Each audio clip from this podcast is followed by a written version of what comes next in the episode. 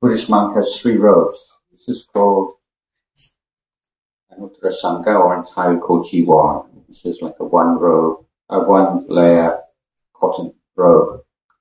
And the monks in the forest, we learn how to cut and sew these robes ourselves. If you notice this pattern here, this is supposed to resemble the, the rice fields of Middle India. And after we've we've sewn his robes, then he dye them. This robe is, is dyed with uh, um, dye made from the heartwood of the um, jackfruit tree.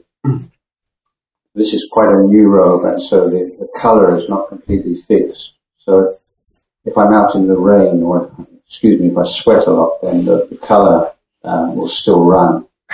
So the first many washings of this robe, you just have the exact amount of water just to keep uh, to wet the robe without having any excess water, and you just and it's called soup rather than um, sap. It's a different verb. So this is one robe, and this is called the sanghati, and this is more or less the same as this robe, but it's two layers. This is the you know what's in translations of called the cloak, but um, generally it's worn over the shoulder in ceremonial um, on ceremonial occasions. But it. I also use it as one of the few times I do use it as a cloak is when I come to the West because it's quite a convenient thing to wrap around. Like in Thailand, you don't really have a concept um, of indoors and outdoors. Um, so you don't have two different climates, like indoor climate and outdoor climate. Um, but this is good for two climates. And then the, the third robe is like a skirt, it's called the uh, sabon, um, or um, antaravasaka. Those are amongst three. So you can only have three of these.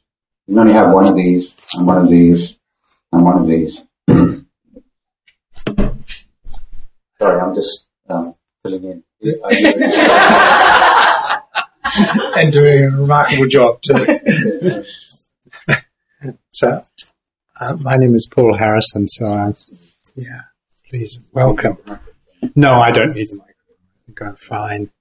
Um, there was some indecision. Hello, I'm Paul Harrison from the Ho Center for Buddhist Studies, and I'm here to um, do a superfluous job. Re- really, is to introduce our speaker, who has already begun speaking. So this is very nice. Um, I'd like to welcome you anyway. I'm going to do the introduction now because we're going to go into a um, 30 minute guided meditation with Ajahn Jayasaro, and then there'll be a, a 15 minute break, and then we'll have the talk and questions and answers, I hope. So um, let me just talk. Yes? Yes, all right. okay. So um, let me remind you. Uh, possibly also superfluous to switch your cell phones off if you haven't already done so. Okay, so uh, I'm welcoming you today on um, behalf, as I said, of the Ho Center for Buddhist Studies and the Thai uh, Stanford Student Association and the Buddhist community at Stanford who are co-sponsoring this event. And it's my great pleasure to introduce to you uh, the Venerable Ajahn Jayasaro, who was born in England in 1958 and became a disciple of the revered and famous uh, Thai Buddhist, Buddhist, teacher Ajahn Chah at the age of 20, taking full ordination under Ajahn Chah in 1980. His life since then has been spent mostly in Thailand, alternating between periods of retreat for study and meditation and periods of administrative and other service, including a term as abbot of Wat Pah Nanachat, the international monastery of Ajahn Chah's lineage, which, as many of you will know, has been extremely important in the spread of Theravada Buddhism to the West, including to my own country, uh, New Zealand. Since 2003, Ajahn Jayasaro has been living alone in a hermitage at the foot of Khao Yai Mountain National Park, but giving Dharma talks and meditation retreats at regular intervals at a nearby retreat center. So he's become a well-known writer and broadcaster on Buddhism in Thailand and internationally, and uh, particularly a writer on Buddhism and its application to life, especially in the area of education. Ajahn Jayasaro spends a month every year outside Thailand, and so we're very honored this year that he has kindly offered to spend some of that time with us at Stanford and talk to us about moving smoothly along bumpy roads. I think most of us are more used to moving bumpily along smooth roads here, so I'm very interested to hear what uh, the Venerable Ajahn Jayasaro has to say to us tonight. But before then, we're going to go into the meditation, so welcome, and I leave things over to you. It's a bit like one of those the movie, modern movies where you have the action and the titles come up and then you sense the action. So, um, let me see whether I, I think I should sit like this.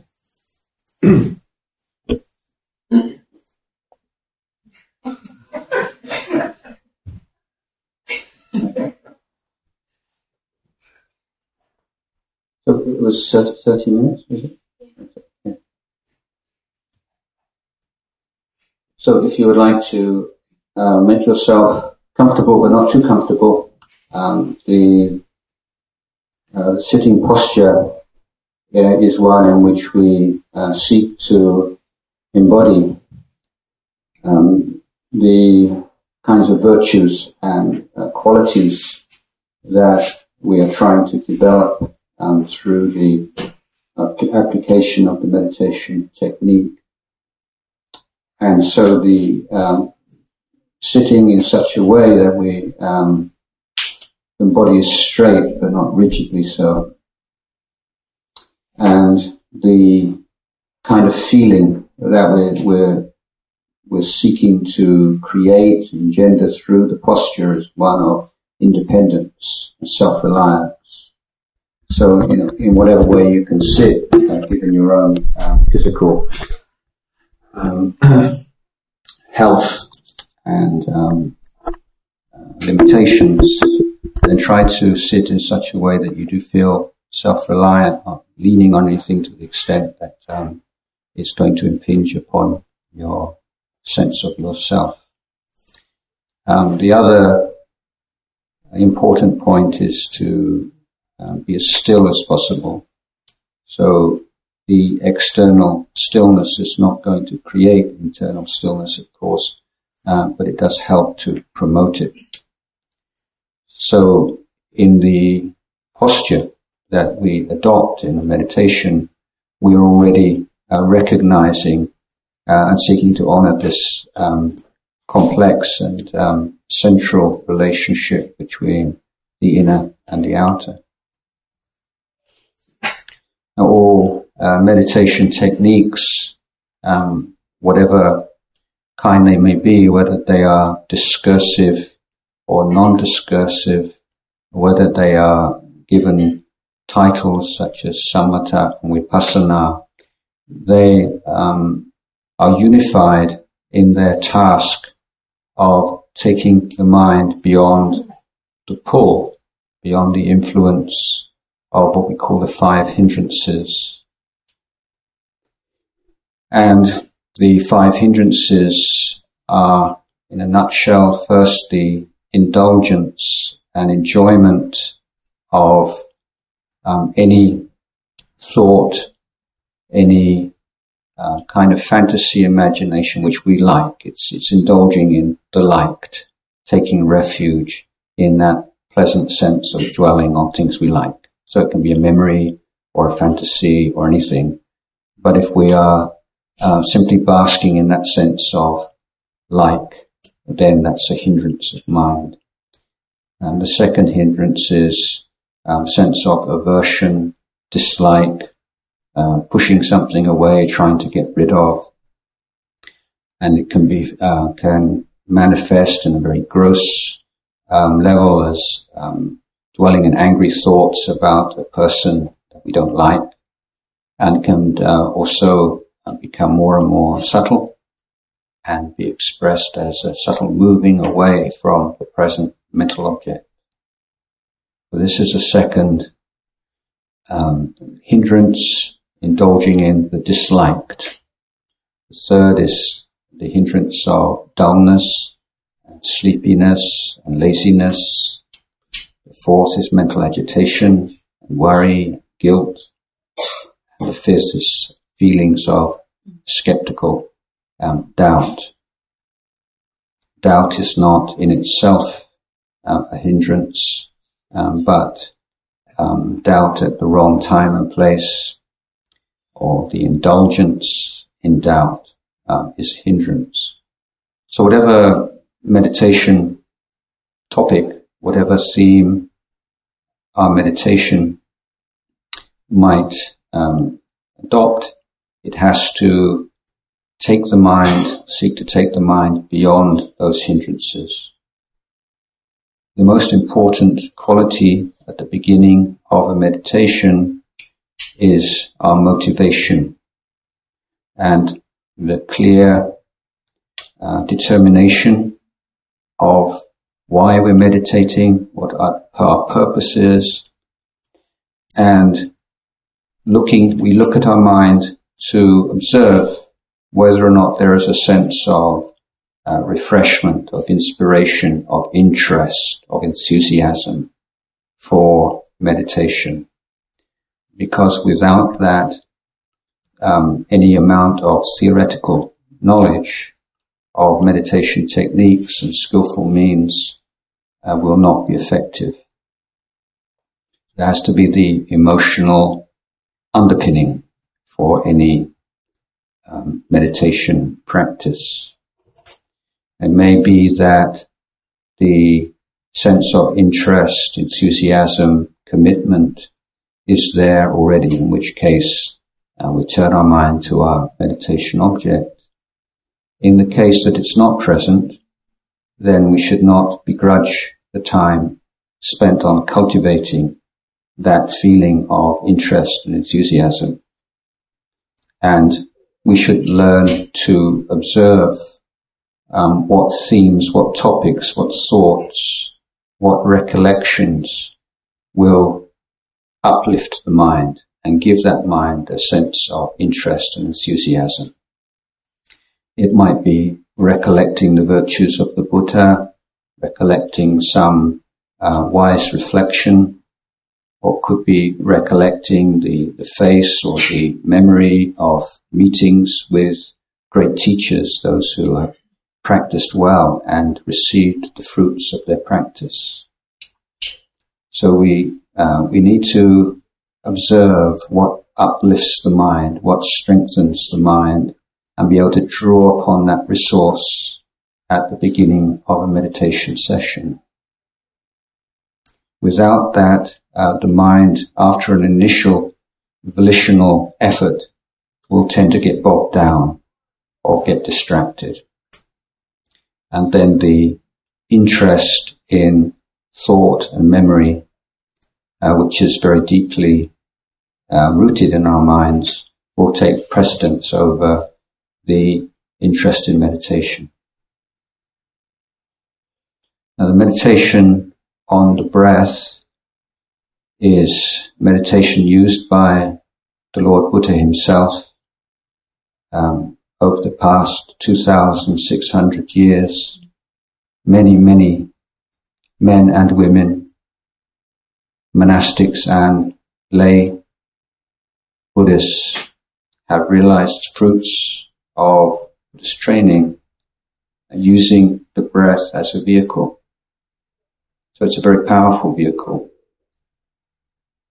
But the meditation on the breath on one particular point in the body, such as the tip of the nose or the upper lip or perhaps within the nostrils themselves, is quite a subtle level of mindfulness of breathing. And if the mind is still in rather a coarse and agitated state, then we shouldn't rush to meditate on or be aware of the breath at that point, um, because premature attention um, on such a subtle foundation uh, can be very frustrating and lead to discouragement. So as a preliminary exercise to ground mindfulness in the body, bring it to the present moment. And we can be aware of sensation throughout the body. There are a number of techniques that may be employed. Many of you may have um, participated in, in uh, retreats led by um, Goenka Ji or his students, and that sweeping of attention through the body is a very good preliminary calming exercise or to strengthen mindfulness. A variant on that is to divide the body into four areas. First area is that of the head, the face, and the neck and breathing in and breathing out in um, a relaxed but um, alert way.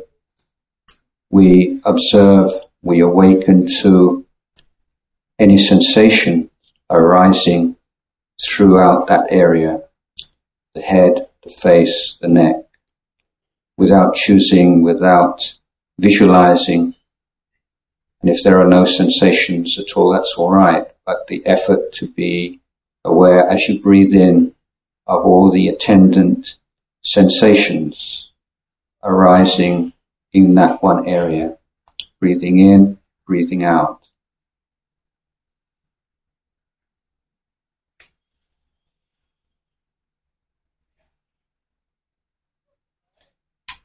The second area of the body is the area including the shoulders, the arms, the hands, and the fingers. You're breathing in, breathing out, being aware of the sensations appearing, disappearing, arising and passing away, um, wherever, however they appear. Throughout the, the shoulders, arms, hands, and fingers.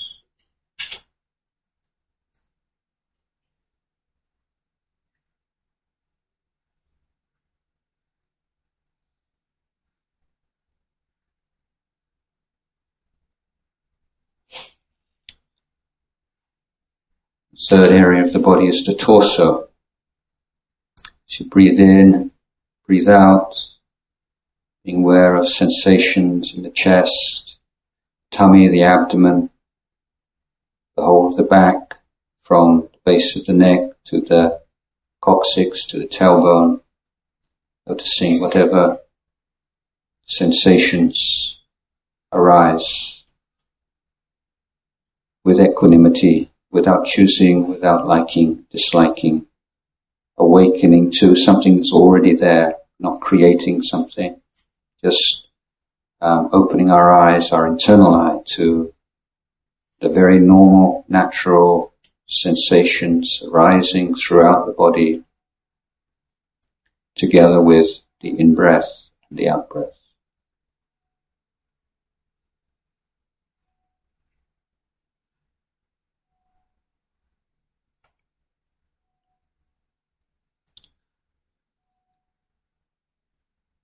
And lastly, we awaken to, become alert to any sensations arising the lower half, half of the body from the hips um, down through the legs to the feet and toes. Breathe in as we breathe out. Nothing special, nothing mystic, nothing incredible. Very normal, natural, everyday feelings that we generally take no interest in, but which can provide pegs for or foundations for mindfulness.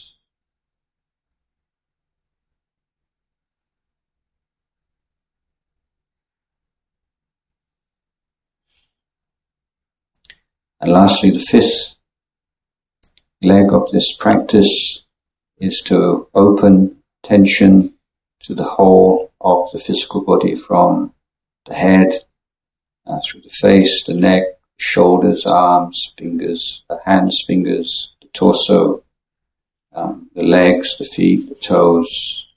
Just breathe in, breathe out, awakening to this whole mass, this whole flow of sensation throughout the physical body.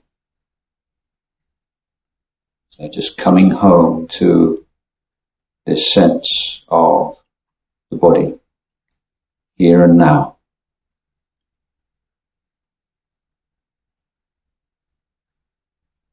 Nothing special, nothing amazing, but that alert, careful, bright, respectful attention to the present moment, whatever the content of the present moment, is truly nourishing to the human heart.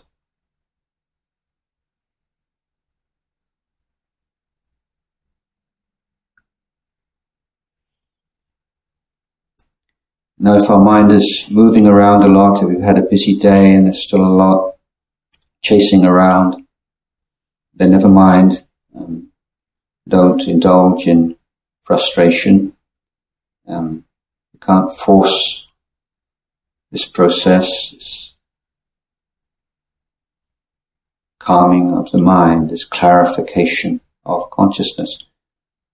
We can repeat this exercise again one by one, the area of the head, the face, the neck. Secondly, the shoulders, arms, hands and fingers. Thirdly, the torso. Fourthly, the lower body from the hips to the toes. And then lastly, awareness of the whole body.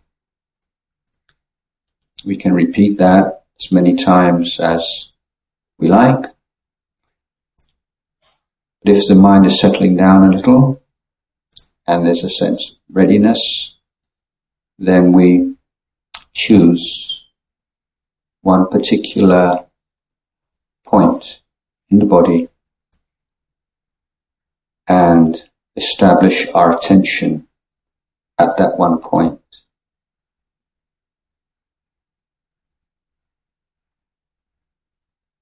Now we're not following the breath within the body, following it outside of the body.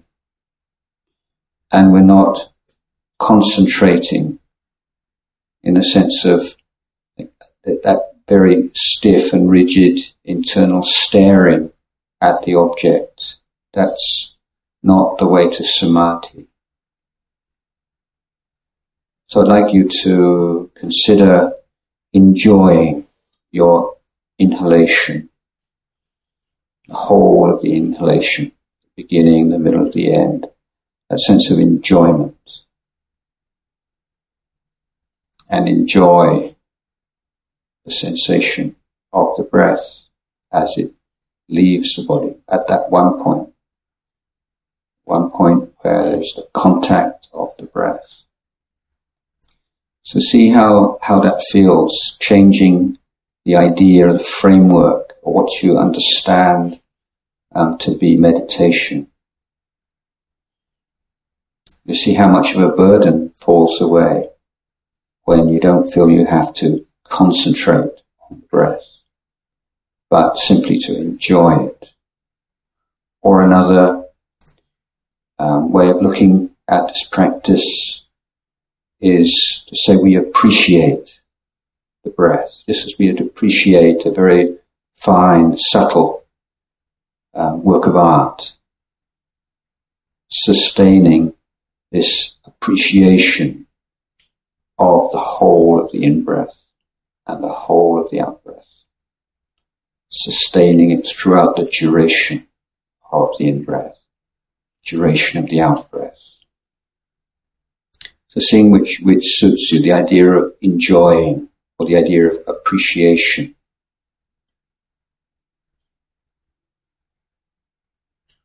The, breath is a vehicle for awakening. The mind to, uh, should be alert and wakeful. We are awakening moment by moment with the breath as the vehicle for awakening. So any dullness and stiffness of mind um, is not a part of practice. It's a deviation from the practice. If your mind is very dull and stiff, then one method that can be used uh, to deal with that hindrance is to make use of the perception of light. So as we breathe in, we imagine a flood of bright light, not harsh light, very bright, warm, healing light, flooding the body, flooding the mind. And we breathe out, and it's as if this bright light is spreading from all our pores, just leaving the body with the, with the exhalation. So meditation is learning how to deal skillfully with all of the challenges that arise. It's how we um, learn.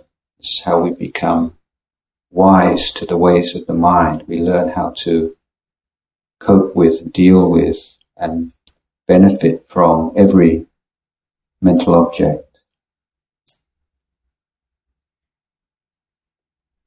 So dullness and stiffness, we can employ the perception of light as a skillful means. And then return to the simple appreciation of this beautiful, subtle phenomena which we call the in-breath. This beautiful, subtle experience that we call the out-breath.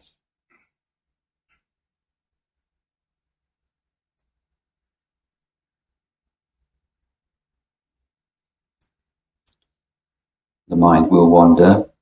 Everybody's mind wanders, never mind. But don't get into the trap of frustration and depression. Simply recognize this as a normal, a natural phenomena and return to the breath.